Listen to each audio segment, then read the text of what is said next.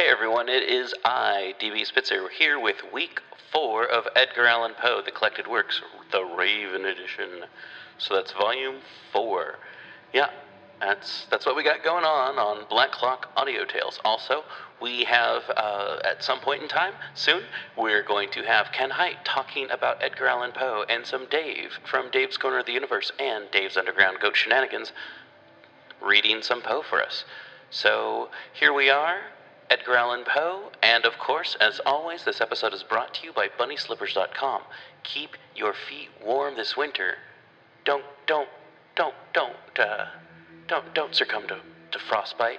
Just make sure you wear slippers. It's a good plan, but you know, if you're going outside in subarctic temperatures, wear more than bunny slippers. Just word of advice. BunnySlippers.com.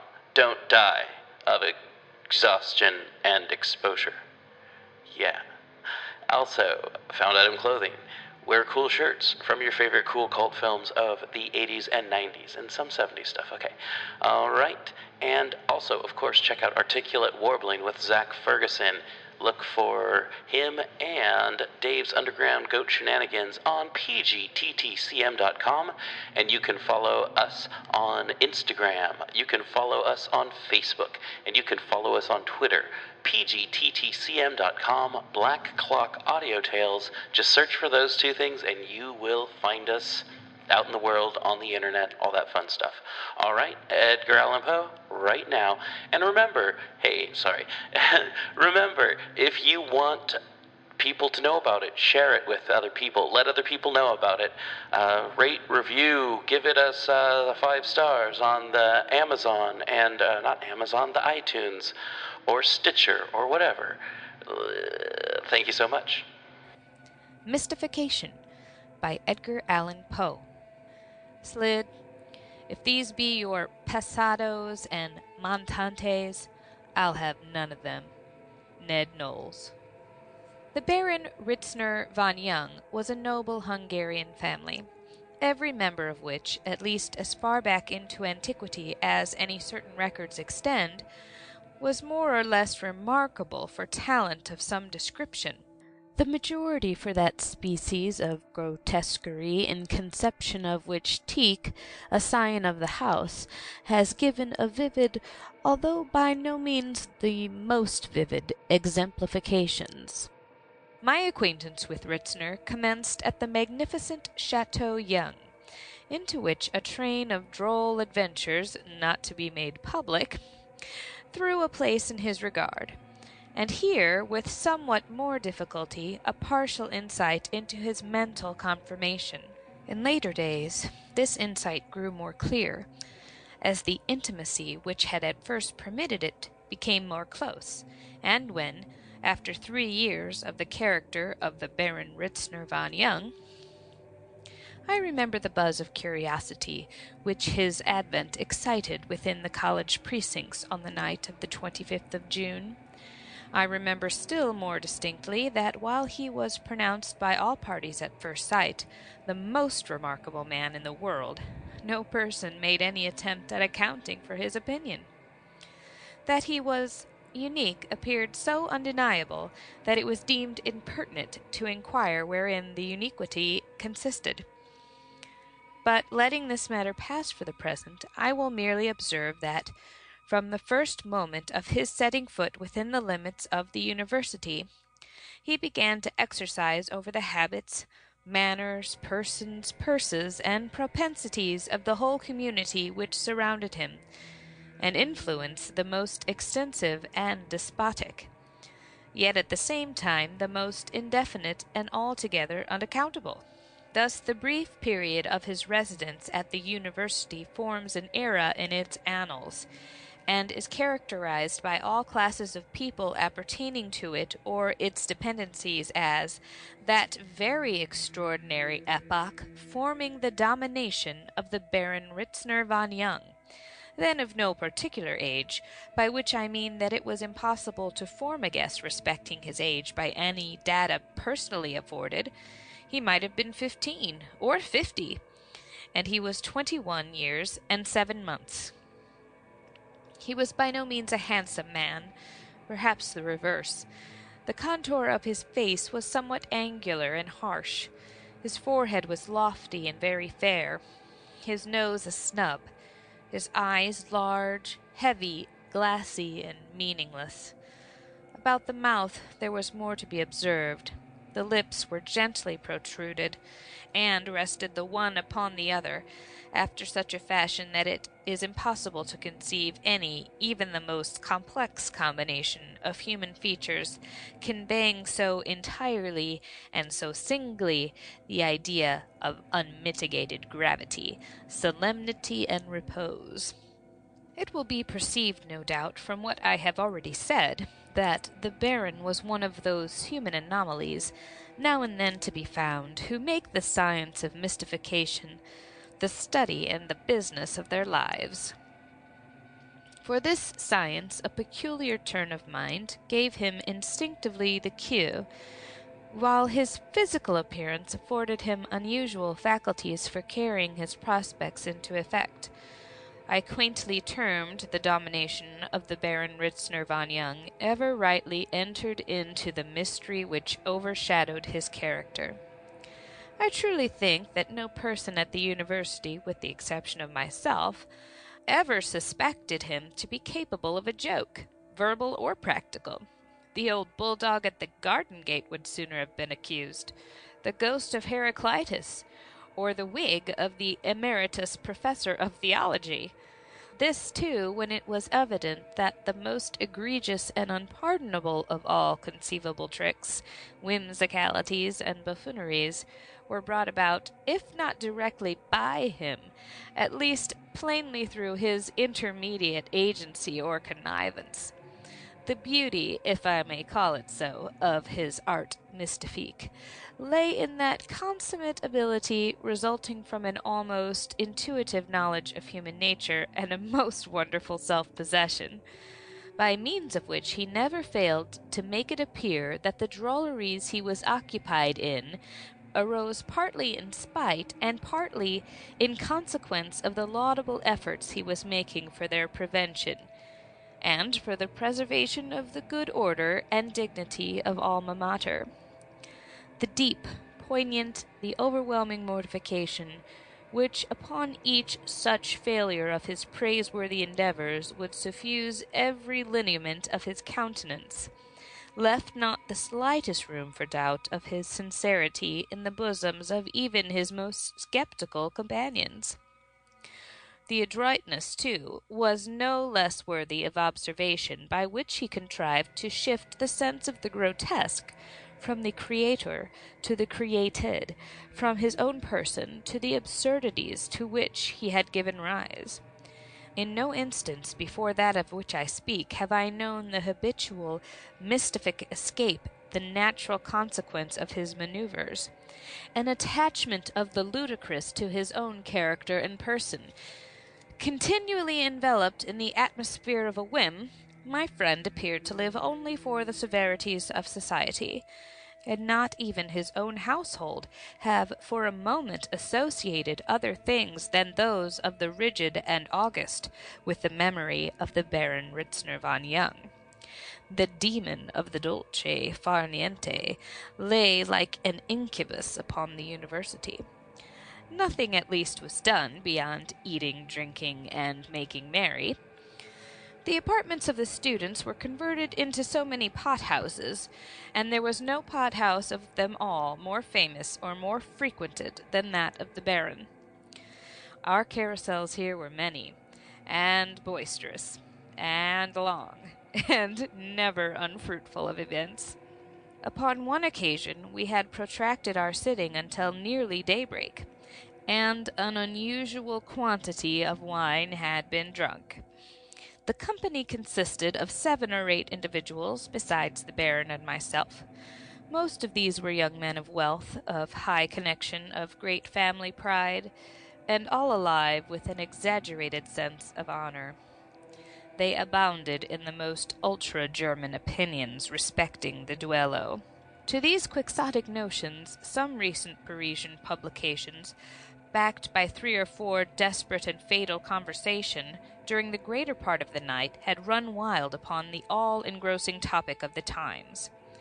The Baron, who had been unusually silent and abstracted in the earlier portion of the evening, at length seemed to be aroused from his apathy, taking a leading part in the discourse, and dwelt upon the benefits, and more especially upon the beauties, of the received code of etiquette in passages of arms with an ardor, an eloquence, an impressiveness, and an affectionateness of manner which elicited the warmest enthusiasm from his hearers in general, and absolutely staggered even myself who well knew him to be at heart a ridiculer of those very points for which he contended, and especially to hold the entire fanfaronade of dueling etiquette in the sovereign contempt which it deserves. Looking around me during a pause in the Baron's discourse, of which my readers may gather some faint idea when I say that it bore resemblance to the fervid, chanting, monotonous, yet musical, sermonic manner of Coleridge,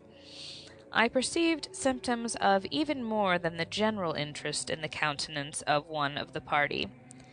This gentleman, whom I shall call Hermann, was an original in every respect, except perhaps in the single particular that he was a very great fool. He contrived to bear, however, among a particular set at the university a reputation for deep metaphysical thinking, and I believe for some logical talent. As a duelist, he had acquired who had fallen at his hands, but they were many. He was a man of courage, undoubtedly, but it was upon his minute acquaintance with the etiquette of the duello and the nicety of his sense of honor that he most especially prided himself. These things were a hobby which he rode to the death. To Ritzner, ever upon the lookout for the grotesque, his peculiarities had for a long time past afforded food for mystification. Of this, however, I was not aware, although in the present instance I saw clearly something of a whimsical nature was upon the tapis with my friend, and that of Hermann was its especial object. As the former proceeded in his discourse, or rather monologue, I perceived the excitement of the latter momently increasing. At length he spoke, offering some objection to a point insisted upon by R, and giving his reasons in detail. To these the Baron replied at length, still maintaining his exaggerated tone of sentiment, and concluding in what I thought very bad taste with a sarcasm and a sneer. The hobby of Hermann now took the bit in his teeth. This I could discern by the studied hair splitting farrago of his rejoinder. His last words I distinctly remember. Your opinions, allow me to say, Baron von Jung, although in the main correct, are in many nice points discreditable to yourself and to the university of which you are a member. In a few respects they are even unworthy of serious refutation.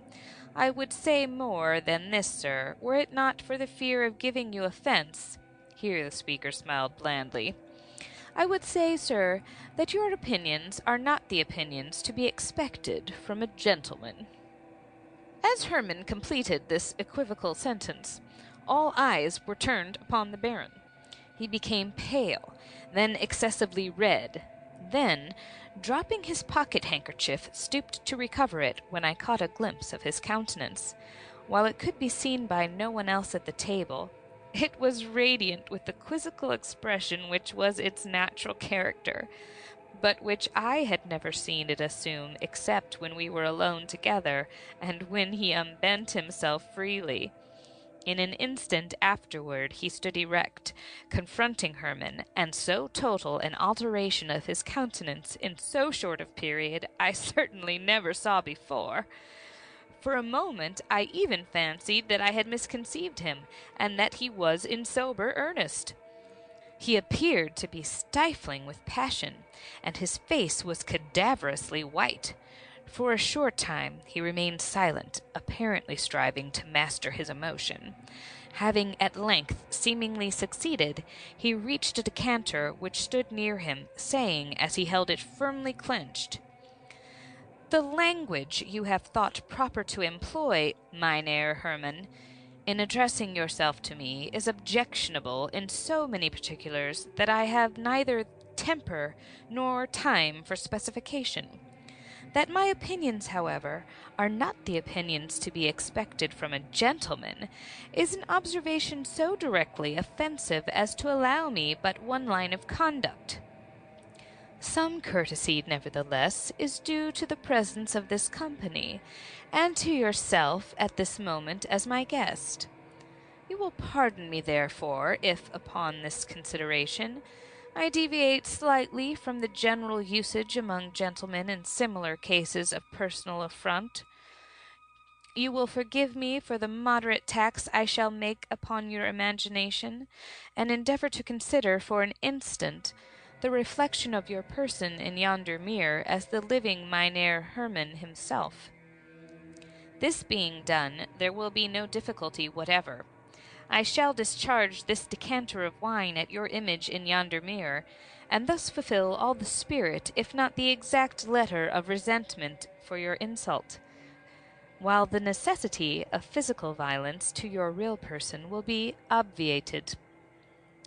With these words he hurled the decanter full of wine against the mirror which hung directly opposite Hermann, striking the reflection of his person with great precision and of course shattering the glass into fragments. The whole company at once started to their feet and, with the exception of myself and Ritzner, took their departure.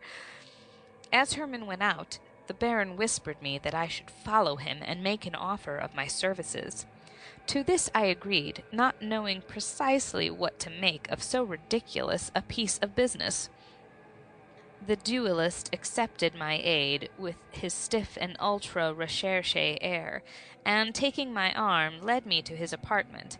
I could hardly forbear laughing in his face while he proceeded to discuss, with the profoundest gravity, what he termed the refinedly peculiar character of the insult that he had received.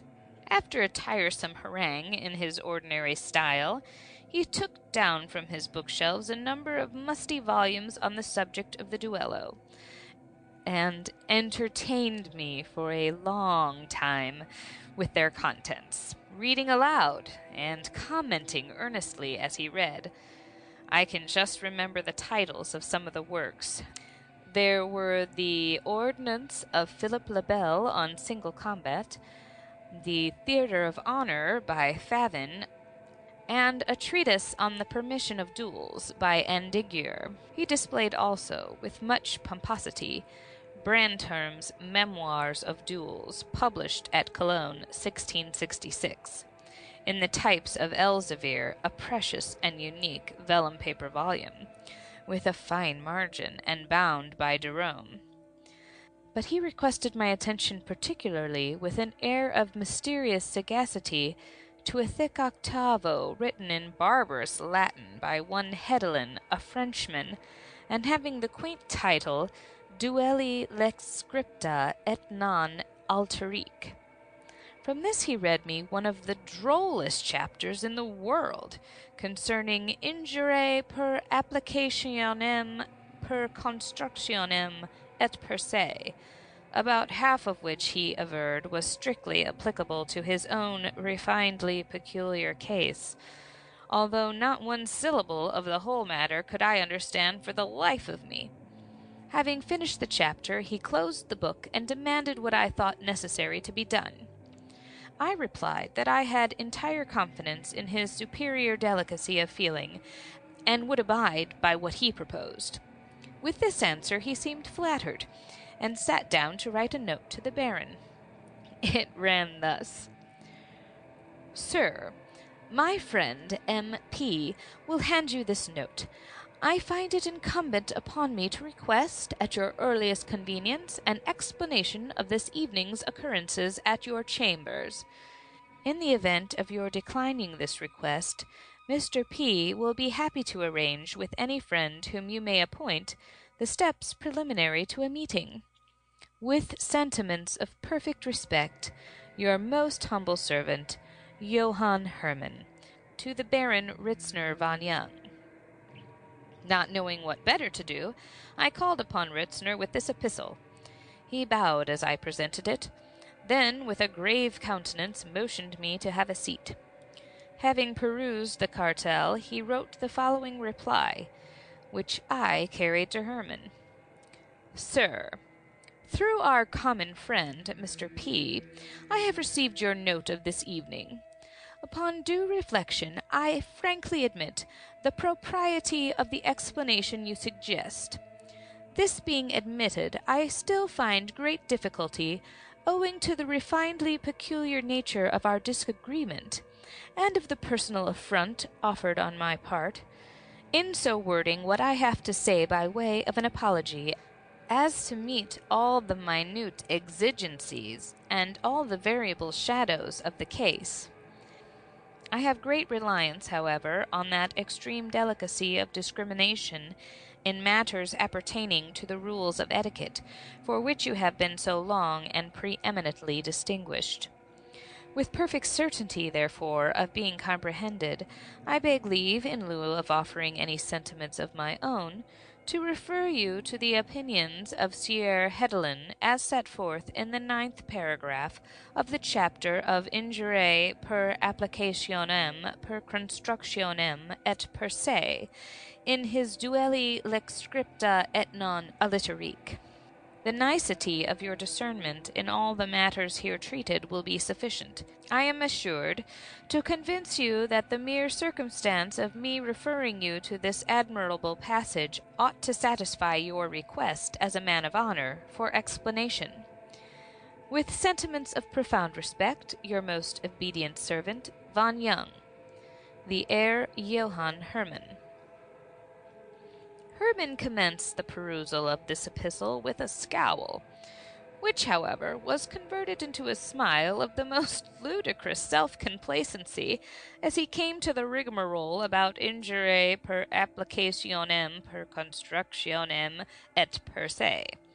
Having finished reading, he begged me, with the blandest of all possible smiles, to be seated, while he made reference to the treatise in question. Turning to the passage specified, he read it with great care to himself, then closed the book, and desired me, in my character of confidential acquaintance, to express to the Baron von Jung his exalted sense of his chivalrous behavior, and, in that of second, to assure him that the explanation offered was of the fullest, the most honorable, and the most unequivocally satisfactory nature. Somewhat amazed at all this, I made my retreat to the Baron. He seemed to receive Hermann's amicable letter as a matter of course, and after a few words of general conversation, went to an inner room and brought out the everlasting treatise Duelli lex scripta et non alliterique. He handed me the volume and asked me to look over some portion of it. I did so, but to little purpose not being able to gather the least particle of meaning. He then took the book himself and read me a chapter aloud. To my surprise, what he read proved to be the most horribly absurd account of a duel between two baboons. He now explained the mystery, showing the volume, as it appeared prima facie, was written upon the plan of the nonsense verses of Du Bartas, that is to say, the language was so ingeniously framed so as to present to the ear all the outward signs of intelligibility, and even of profundity, while in fact not a shadow of meaning existed. The key to the whole was found in leaving out every second and third word alternately, where there appeared a series of ludicrous quizzes upon a single combat as practised in modern times. The Baron afterwards informed me that he had purposely thrown the treatise in Hermann's way two or three weeks before the adventure, and that he was satisfied, from the general tenor of his conversation, that he had studied it with deepest attention, and firmly believed it to be a work of unusual merit. Upon this hint he proceeded. Hermann would have died a thousand deaths rather than acknowledge his inability to understand anything and everything in the universe that had ever been written about the duello. Littleton Barry. End of section 8. Recording by Bill Moseley. DIDDLING, considered as one of the exact sciences. By Edgar Allan Poe. Hey diddle diddle, the cat and the fiddle. Since the world began, there have been two Jeremies. The one wrote a Jeremiad about usury, and was called Jeremy Bentham. He has been much admired by Mr. John Neal, and was a great man in a small way. The other gave name to the most important of the exact sciences, and was a great man in a great way. I may say, indeed, in the very greatest of ways. Diddling, or the abstract idea conveyed by the verb to diddle, is sufficiently well understood. Yet the fact, the deed, the thing diddling, is somewhat difficult to define. We may get, however, at a tolerably distinct conception of the matter in hand by defining, not the thing diddling in itself, but man as an animal that diddles. Had Plato but hit upon this, he would have been spared the affront of the picked chicken. Very pertinently it was demanded of Plato why a picked chicken, which was clearly a biped without feathers, was not, according to his own definition, a man. But I am not to be bothered by any similar query. Man is an animal that diddles, and there is no animal that diddles but man. It will take an entire hen coop of picked chickens to get over that. What constitutes the essence, the nerve, the principle of diddling is, in fact, peculiar to the class of creatures that wear coats and pantaloons. A crow thieves, a fox cheats, a weasel outwits, a man diddles. To diddle is his destiny. Man was made to mourn, says the poet, but not so. He was made to diddle. This is his aim, his object, his end. And for this reason, when a man's diddled, we say he's done. Diddling, rightly considered, is a compound, of which the ingredients are minuteness, interest, perseverance, ingenuity, audacity, nonchalance, originality, impertinence, and grin. Minuteness. Your diddler is minute. His operations are upon a small scale. His business is retail for cash, or proved paper at sight. Should he ever be tempted into magnificent speculation, he then at once loses his distinctive features and becomes what we term financier. This latter word conveys the diddling idea in every respect except that of magnitude. A diddler may thus be regarded as a banker in petto, a financial operation as a diddle at Brobdingnag. The one is to the other as Homer to Flaccus as a mastodon to a mouse, as the tail of a comet to that of a pig. Interest. Your diddler is guided by self interest. He scorns to diddle for the mere sake of the diddle. He has an object in view his pocket and yours. He regards always the main chance. He looks to number one. You are number two and must look to yourself. Perseverance. Your diddler perseveres. He is not readily discouraged. Should even the banks break, he cares nothing about it. He steadily pursues his end, and ut canis a nunquam absterabitur uncto. So he never lets go of his game. Ingenuity. Your diddler is ingenious. He has constructiveness large. He understands plot. He invents and circumvents. Were he not Alexander, he would be Diogenes. Were he not a diddler, he would be a maker of patent rat traps, or an angler for trout. Audacity. Your diddler is audacious. He is a bold man. He carries the war into Africa. He conquers all by assault. He would not fear the daggers of Freiherren. With a little more prudence, Dick Turpin would have made a good diddler. With a trifle less blarney, Daniel O'Connell. With a pound or two more brains, Charles the Twelfth. Nonchalance. Your diddler is nonchalant. He is not at all nervous. He never had any nerves. He is never seduced into a flurry. He is never put out, unless put out of doors. He is cool, cool as a cucumber. He is calm, calm as a smile from Lady Bury. He is easy, easy as an old glove, or the damsels of ancient Baiae. Originality. Your diddler is original, conscientiously so. His thoughts are his own. He would scorn to employ those of another. A stale trick is his aversion. He would return a purse, I am sure, upon discovering that he had obtained it by an unoriginal diddle. Impertinence. Your diddler is impertinent. He swaggers. He sets his arms akimbo. He thrusts his hands in his trousers pockets. He sneers in your face. He treads on your corns. He eats your dinner. He drinks your wine. He borrows your money. He pulls your nose. He kicks your poodle. And he kisses your wife. Grin.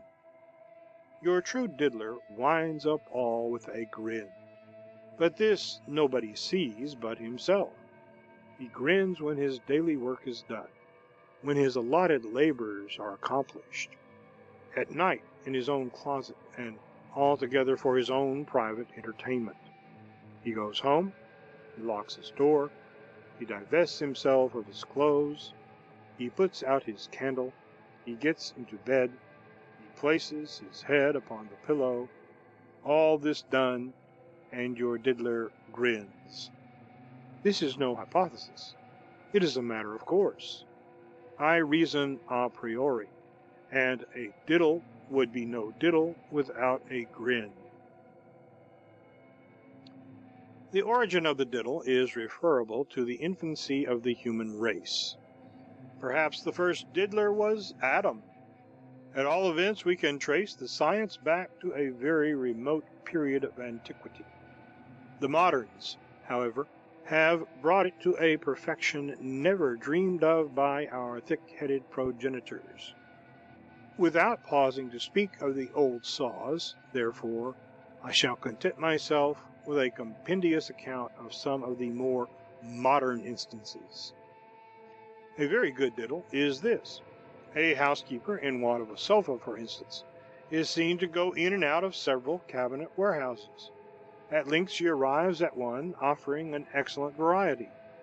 She is accosted and invited to enter by a polite and voluble individual at the door.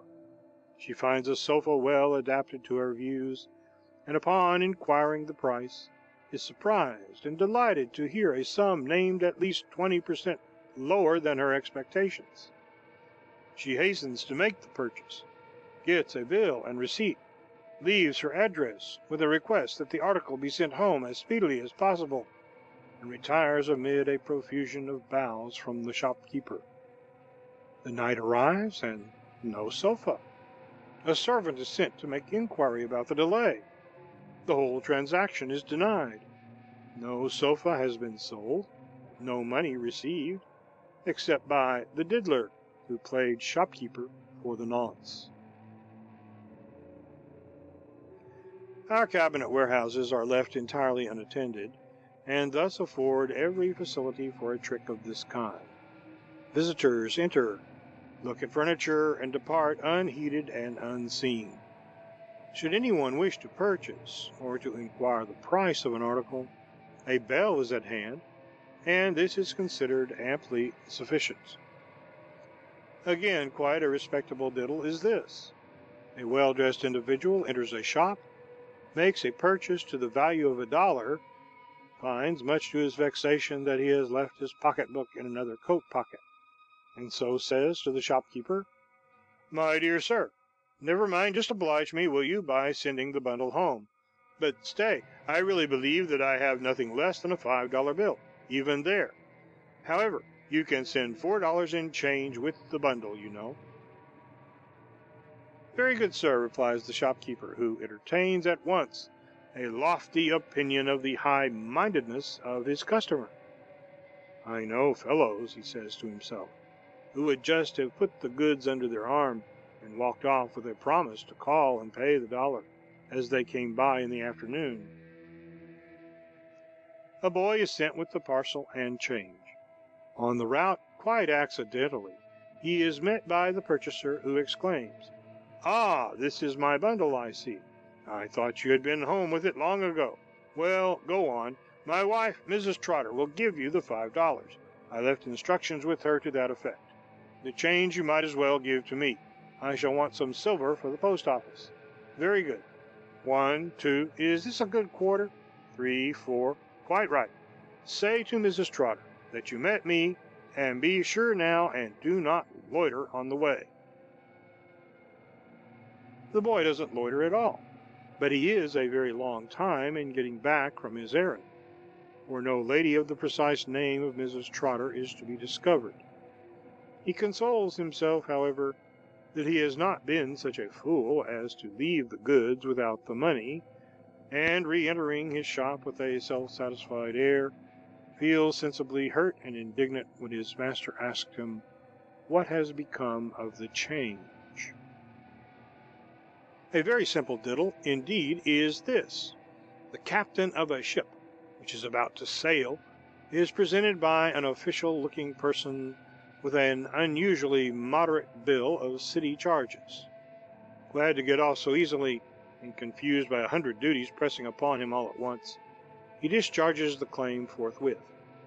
In about fifteen minutes another and less reasonable bill is handed him by one who soon makes it evident that the first collector was a diddler and the original collection a diddle. And here, too, is a somewhat similar thing. A steamboat is casting loose from the wharf. A traveler, portmanteau in hand, is discovered running toward the wharf at full speed. Suddenly he makes a dead halt, stoops, and picks up something from the ground in a very agitated manner. It is a pocketbook, and "Has any gentleman lost a pocketbook?" he cries. No one can say that he has exactly lost a pocketbook, but a great excitement ensues when the treasure trove is found to be of value. The boat, however, must not be detained. "Time and tide wait for no man," says the captain. "For God's sake, stay only a few minutes," says the finder of the book. "The true claimant will presently appear." "Can't wait," replies the man in authority. "Cast off there, do you hear?" "What am I to do?" asked the finder, in great tribulation. "I am about to leave the country for some years, and I cannot conscientiously retain this large amount in my possession. I beg your pardon, sir." Here he addresses a gentleman on shore. "But you have the air of an honest man. Will you confer upon me the favor of taking charge of this pocketbook? I know I can trust you. And of advertising it. The notes, you see, amount to a very considerable sum. The owner will, no doubt, insist upon rewarding you for your trouble." "Me? No, you. It was you who found the book." "Well, if you must have it so, I will take a small reward, just to satisfy your scruples. Let me see. Why, these notes are all hundreds. Bless my soul, a hundred is too much to take. Fifty would be quite enough, I am sure." "Cast off there," says the captain. "But then I have no change for a hundred, and upon the whole, you had better "Cast off there," says the captain. "Never mind," cries the gentleman on shore, who has been examining his own pocketbook for the last minute or so. "Never mind, I can fix it. Here is a fifty on the Bank of North America. Throw the book." And the over conscientious finder takes the fifty with marked reluctance, and throws the gentleman the book, as desired, while the steamboat fumes and fizzes on her way. In about half an hour after her departure, the large amount is seen to be a counterfeit presentment, and the whole thing a capital diddle. A bold diddle is this: A camp meeting, or something similar, is to be held at a certain spot which is accessible only by means of a free bridge. A diddler stations himself upon this bridge, respectfully informs all passers by of the new county law, which establishes a toll of one cent for foot passengers, two for horses and donkeys, and so forth, and so forth. Some grumble, but all submit, and the diddler goes home a wealthier man by some fifty or sixty dollars well earned. This taking a toll from a great crowd of people is an excessively troublesome thing. A neat diddle is this: A friend holds one of the diddler's promises to pay, filled up and signed in due form, upon the ordinary blanks printed in red ink. The diddler purchases one or two dozen of these blanks, and every day dips one of them in his soup, makes his dog jump for it, and finally gives it to him as a bonne bouche. The note arriving at maturity, the diddler, with the diddler's dog, calls upon the friend, and the promise to pay is made the topic of discussion. The friend produces it from his escritoire, and is in the act of reaching it to the diddler, when up jumps the diddler's dog and devours it forthwith. The diddler is not only surprised, but vexed and incensed at the absurd behavior of his dog, and expresses his entire readiness to cancel the obligation at any moment when the evidence of the obligation shall be forthcoming. A very mean diddle is this: A lady is insulted in the street by a diddler's accomplice. The diddler himself flies to her assistance, and giving his friend a comfortable thrashing, insists upon attending the lady to her own door. He bows, with his hand upon his heart, and most respectfully bids her adieu. She entreats him, as her deliverer, to walk in and be introduced to her big brother and her papa. With a sigh, he declines to do so. "Is there no way, then, sir," she murmurs, "in which I may be permitted to testify my gratitude?"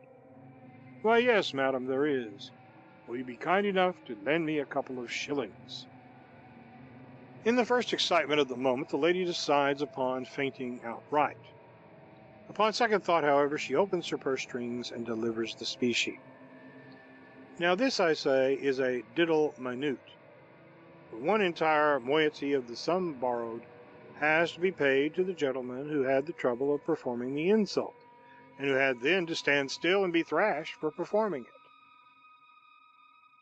Rather a small, but still a scientific diddle is this: The diddler approaches the bar of a tavern and demands a couple of twists of tobacco. These are handed to him when, having slightly examined them, he says, "I don't much like this tobacco. Here, take it back, and give me a glass of brandy and water in its place." The brandy and water is furnished and imbibed, and the diddler makes his way to the door, but the voice of the tavern keeper arrests him.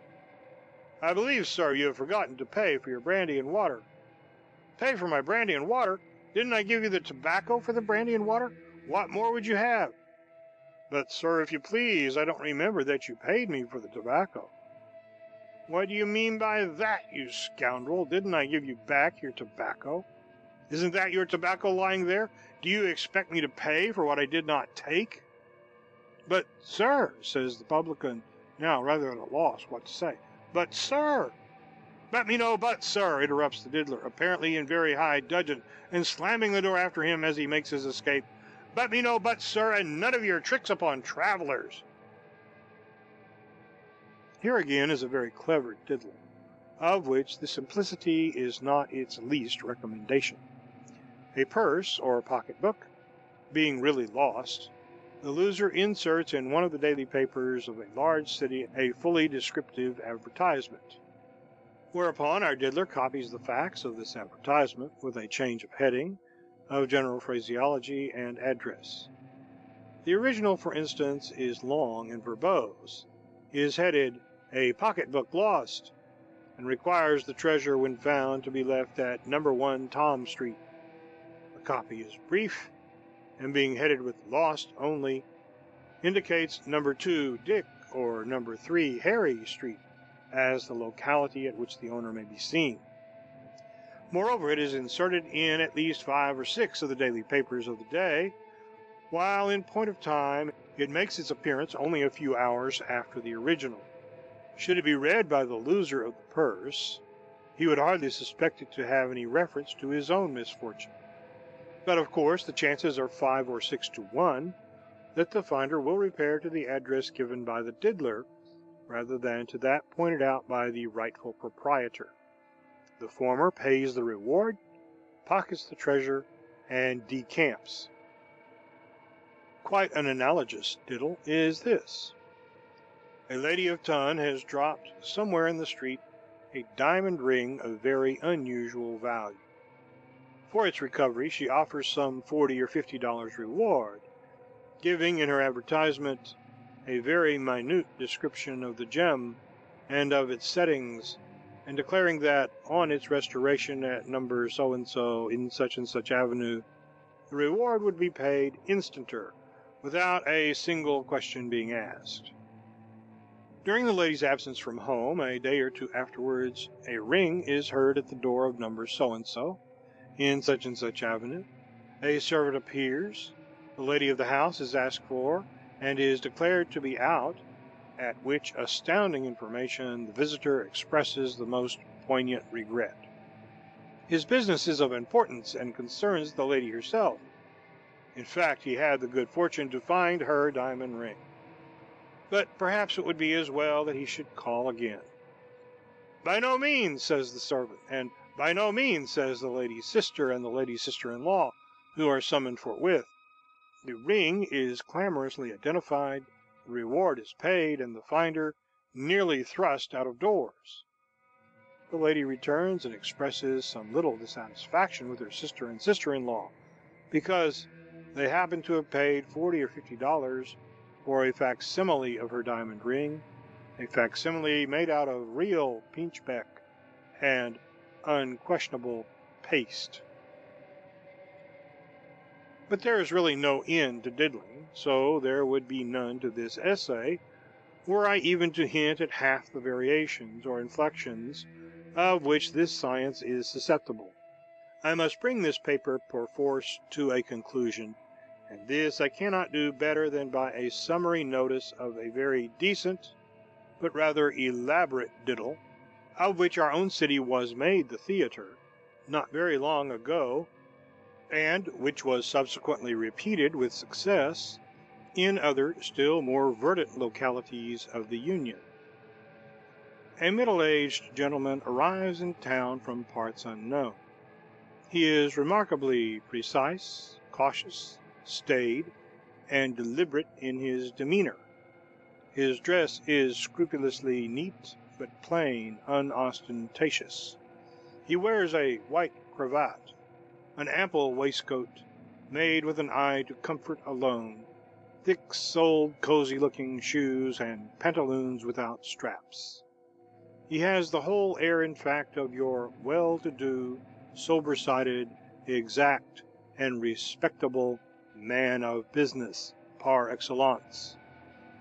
One of the stern and outwardly hard, internally soft sort of people that we see in the crack high comedies. Fellows whose words are so many bonds, and who are noted for giving away guineas in charity with the one hand, while in the way of mere bargain they exact the uttermost fraction of a farthing with the other. He makes much ado before he can get suited with a boarding house. He dislikes children he has been accustomed to quiet.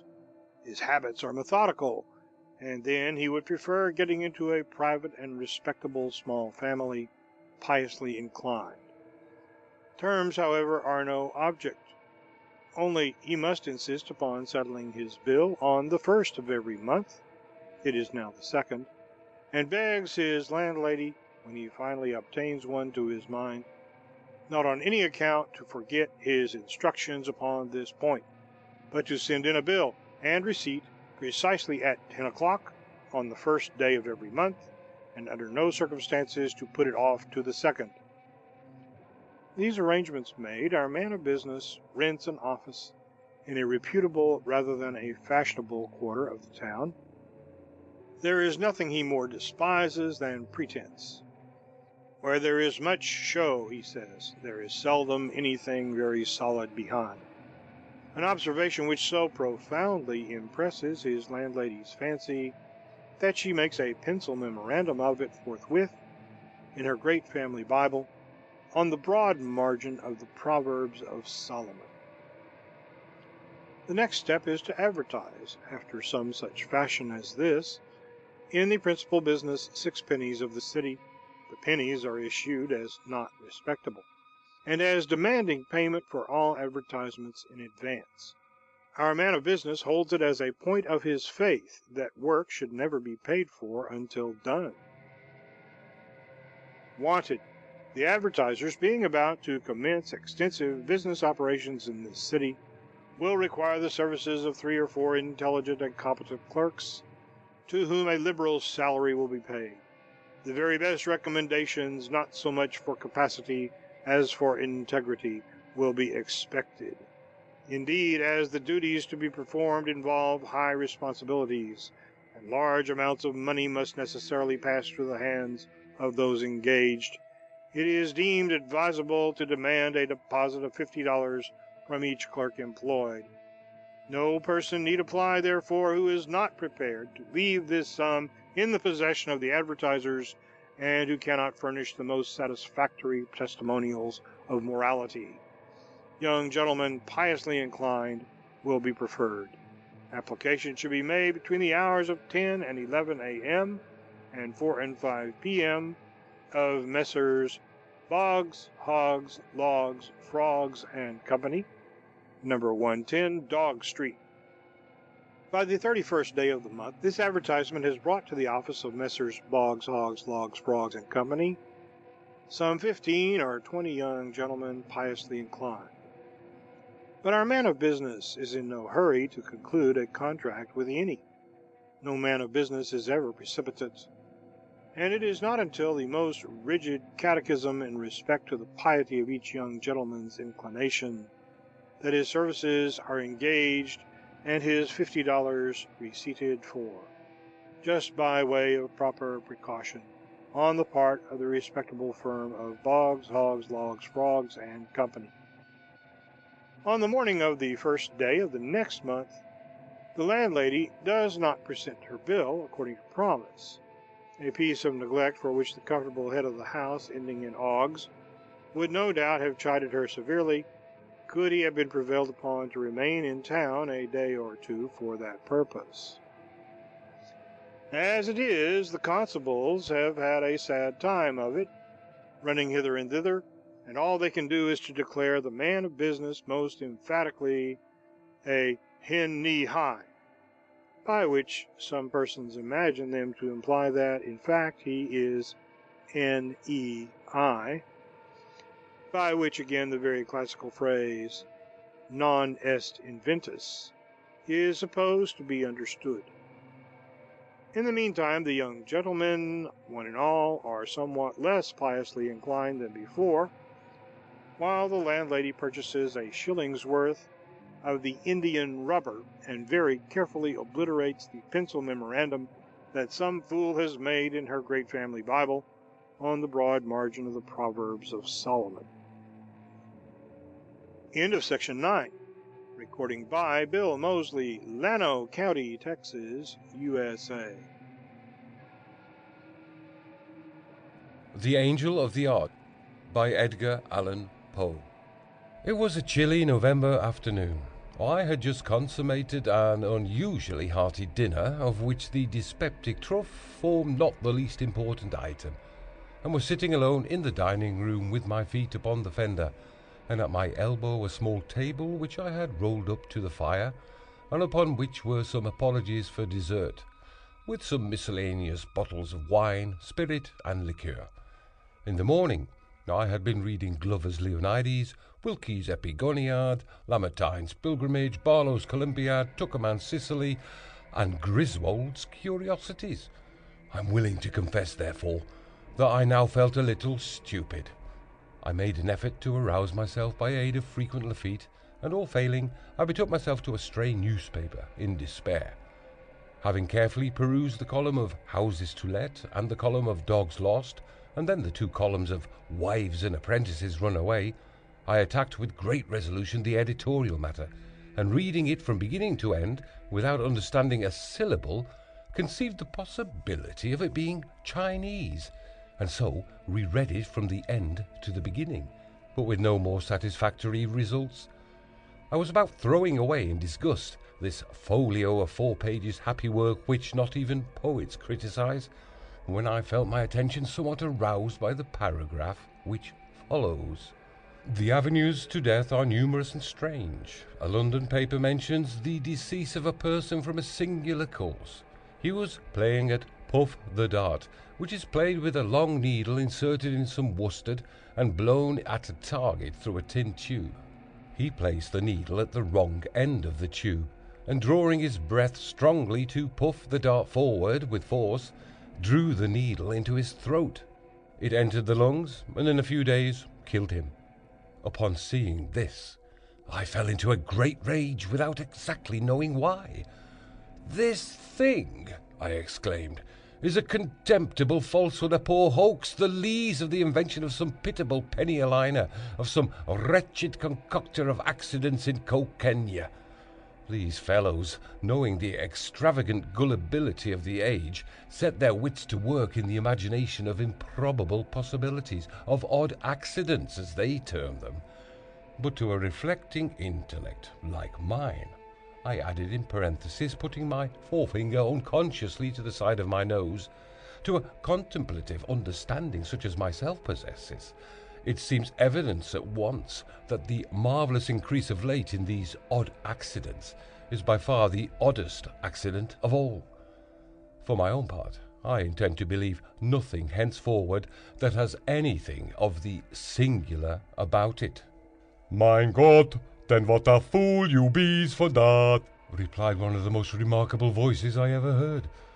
At first, I took it for a rumbling in my ears, such as a man sometimes experiences when getting very drunk, but upon second thought I considered the sound as more nearly resembling that which proceeds from an empty barrel beaten with a big stick, and in fact this I should have concluded it to be but for the articulation of the syllables and words.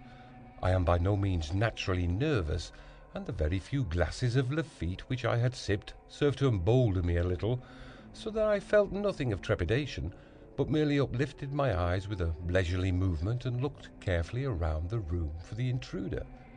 I could not, however, perceive anyone at all. Humph! resumed the voice as I continued my survey. You must be so drunk as the pig, then for not see me as I sit here at you side.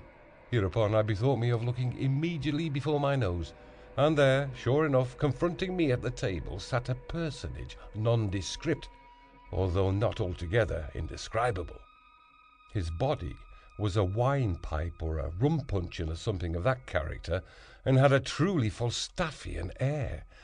In his nether extremity were inserted two kegs, which seemed to answer all the purposes of legs. For arms there dangled from the upper portion of the carcass two tolerably long bottles with the necks outward for hands.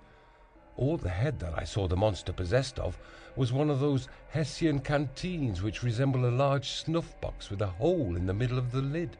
This canteen, with a funnel on its top like a cavalier cap, slouched over the eyes, was set on the edge upon the puncheon, with the hole toward myself, and through this hole, which seemed puckered up like the mouth of a very precise old maid, the creature was emitting certain rumbling and grumbling noises which he evidently intended for intelligible talk.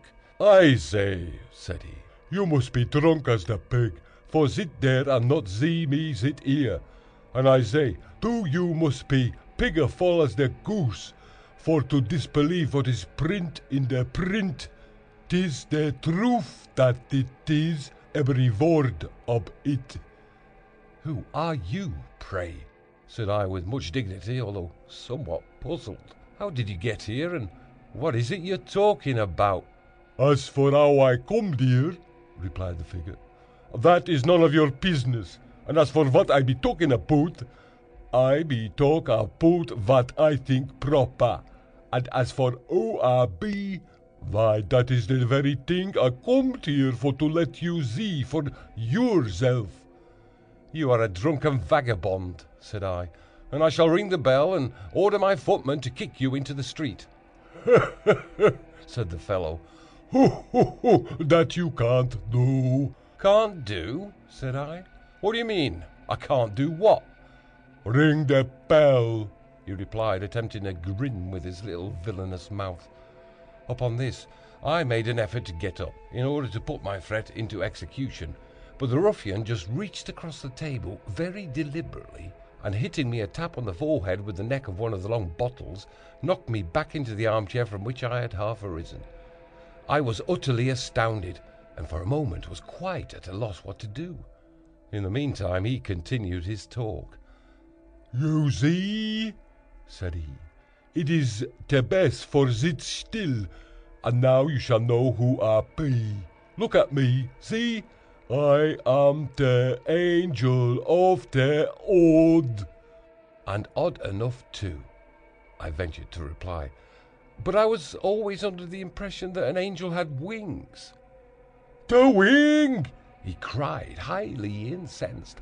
What I pay do mit the wing? Mein Gott! Do you take me for a chicken?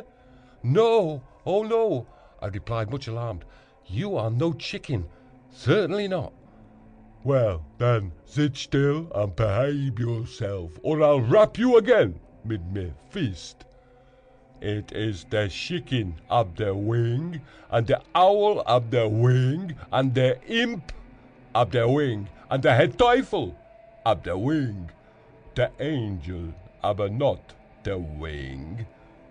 And I am the angel of the odd.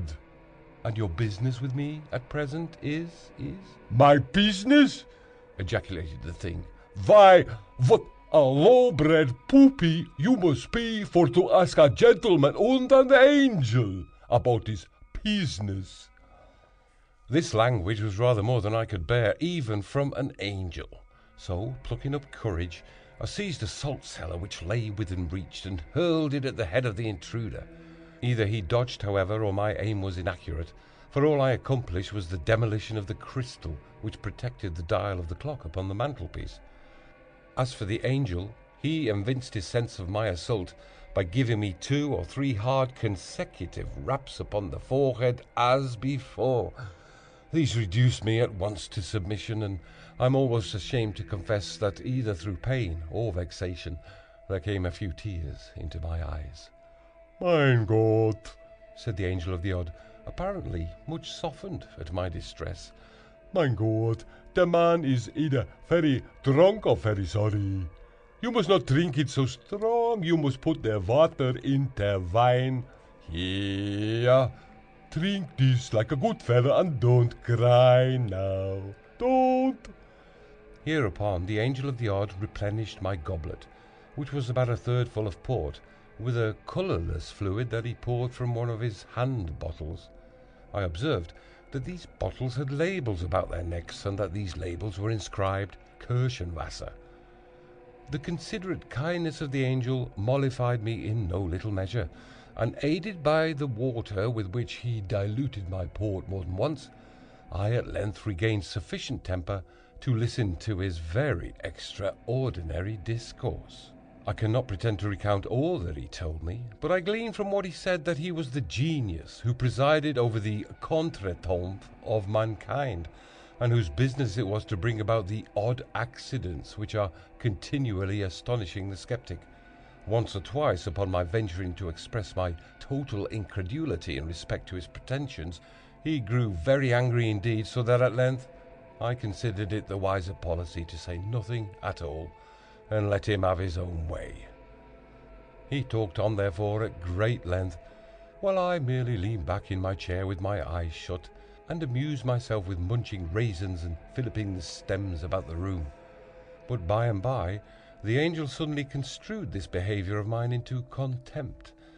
He arose in a terrible passion, slouched his funnel down over his eyes, swore a vast oath, uttered a threat of some character which I did not precisely comprehend, and finally made me a low bow and departed, wishing me, in the language of the Archbishop in Gil Blas, Beaucoup de bonheur et un peu plus de bon sens. His departure afforded me relief. The very few glasses of Lafitte that I had sipped had the effect of rendering me drowsy, and I felt inclined to take a nap of some fifteen or twenty minutes, as is my custom after dinner.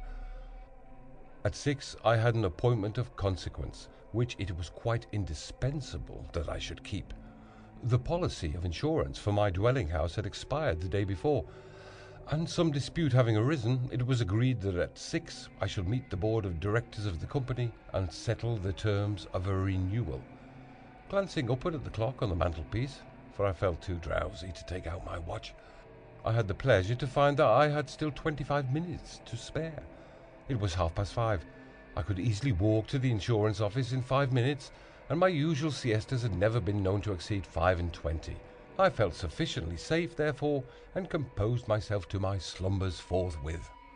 Having completed them to my satisfaction, I again looked towards the timepiece, and was half inclined to believe in the possibility of odd accidents, when I found that instead of my ordinary fifteen or twenty minutes, I had been dozing only three, for it still wanted seven and twenty of the appointed hour. I betook myself again to my nap, and at length a second time awoke when to my utter amazement it still wanted twenty seven minutes of six. I jumped up to examine the clock, and found that it had ceased running.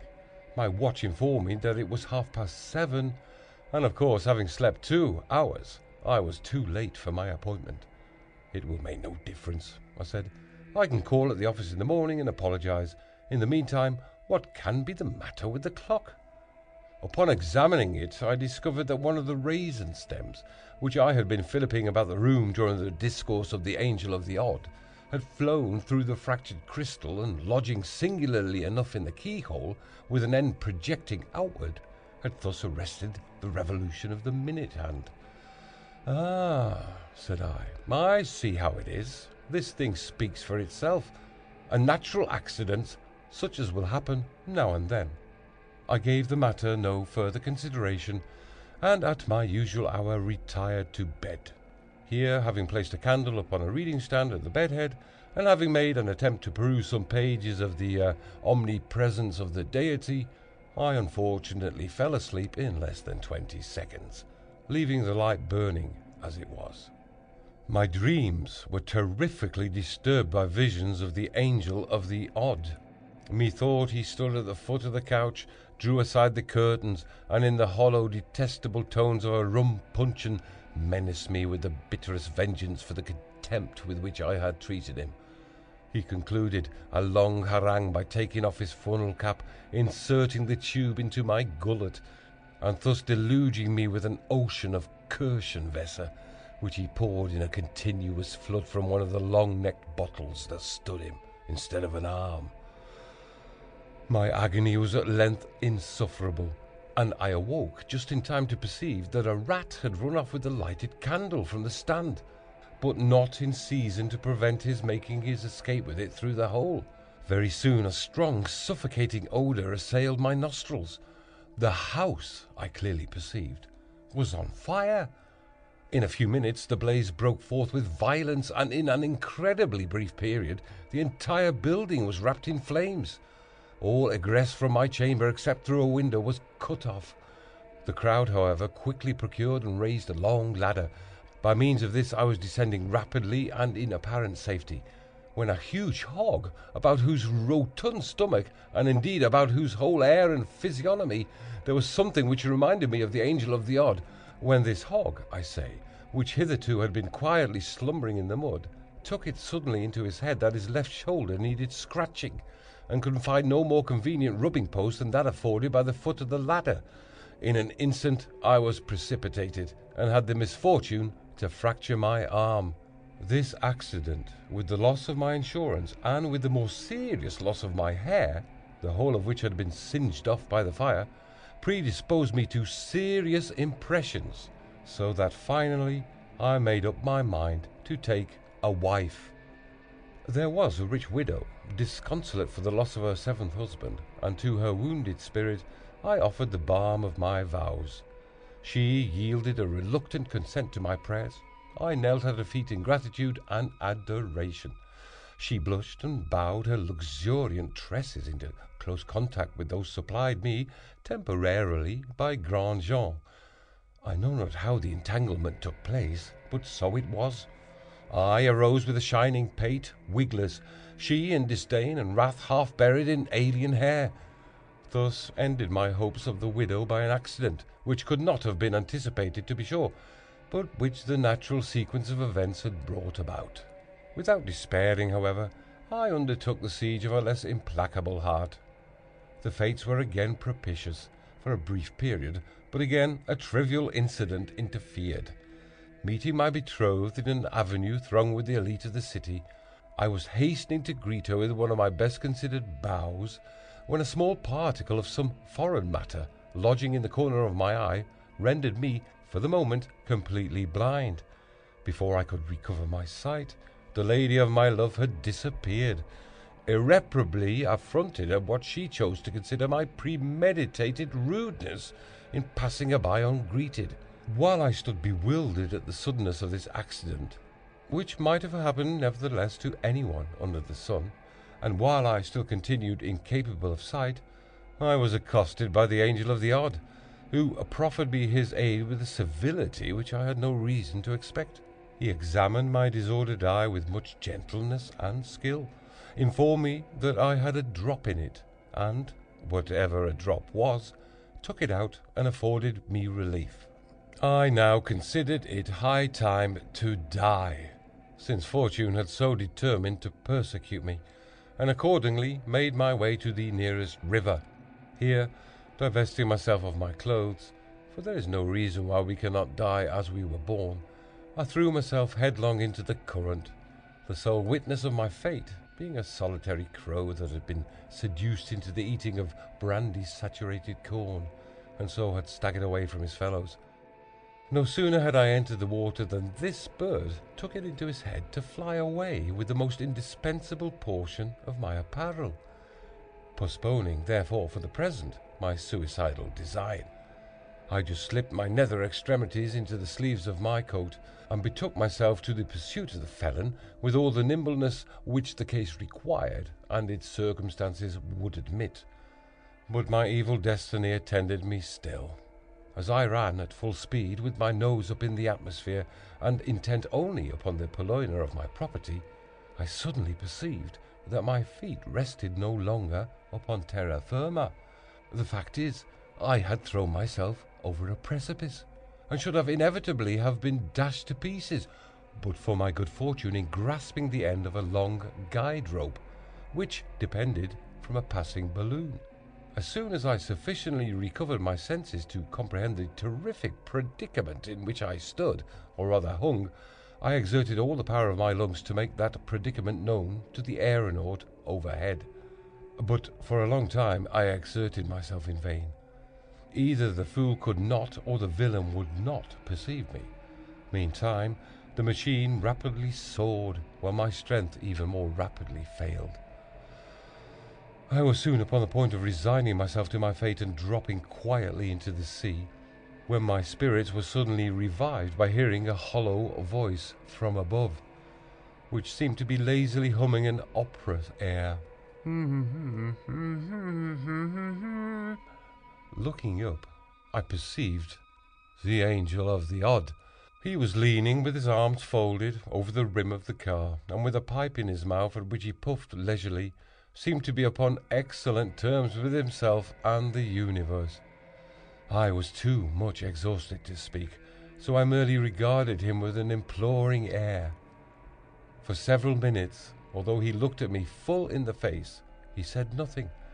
At length, removing carefully his meerschaum from the right to the left corner of his mouth, he condescended to speak. Who pay you? he asked. And what der Teufel you be do there? to this piece of impudence, cruelty, and affection, I could reply only by ejaculating the monosyllable, Help! Help? echoed the ruffian. Not I. There is the bottle. Help yourself and be damned. With these words, he let fall a heavy bottle of Kirschenwasser, which, dropping precisely upon the crown of my head, caused me to imagine that my brains were entirely knocked out. Impressed with this idea, I was about to relinquish my hold and give up the ghost with a good grace, when I was arrested by the cry of the angel who bade me hold on. Hold on, he said. Don't be in the hurry, don't. Will you take the other bottle, or have you be got sober yet and come to your senses? I made haste hereupon to nod my head twice, once in the negative, meaning thereby that I would prefer not taking the other bottle at present, and once in the affirmative, intending thus to imply that I was sober and had positively come to my senses. By this means I somewhat softened the angel. And you believe then? he inquired. At the last? You believe then in the possibility of the odd? I again nodded my head in assent. And you have believe in me, the angel of the odd? I nodded again. And you acknowledge that you be the blind, drunk, and the fool? I nodded once more. Put your right hand into your left hand preacher's pocket, then, in token of your full submission unto the angel of the odd. This thing, for very obvious reasons, I found it quite impossible to do.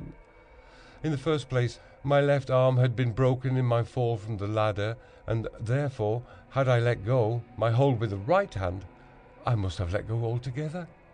In the second place, I could have no breeches until I came across the crow. I was therefore obliged, much to my regret, to shake my head in the negative, intending thus to give the angel to understand that I found it inconvenient just at the moment to comply with his very reasonable demand.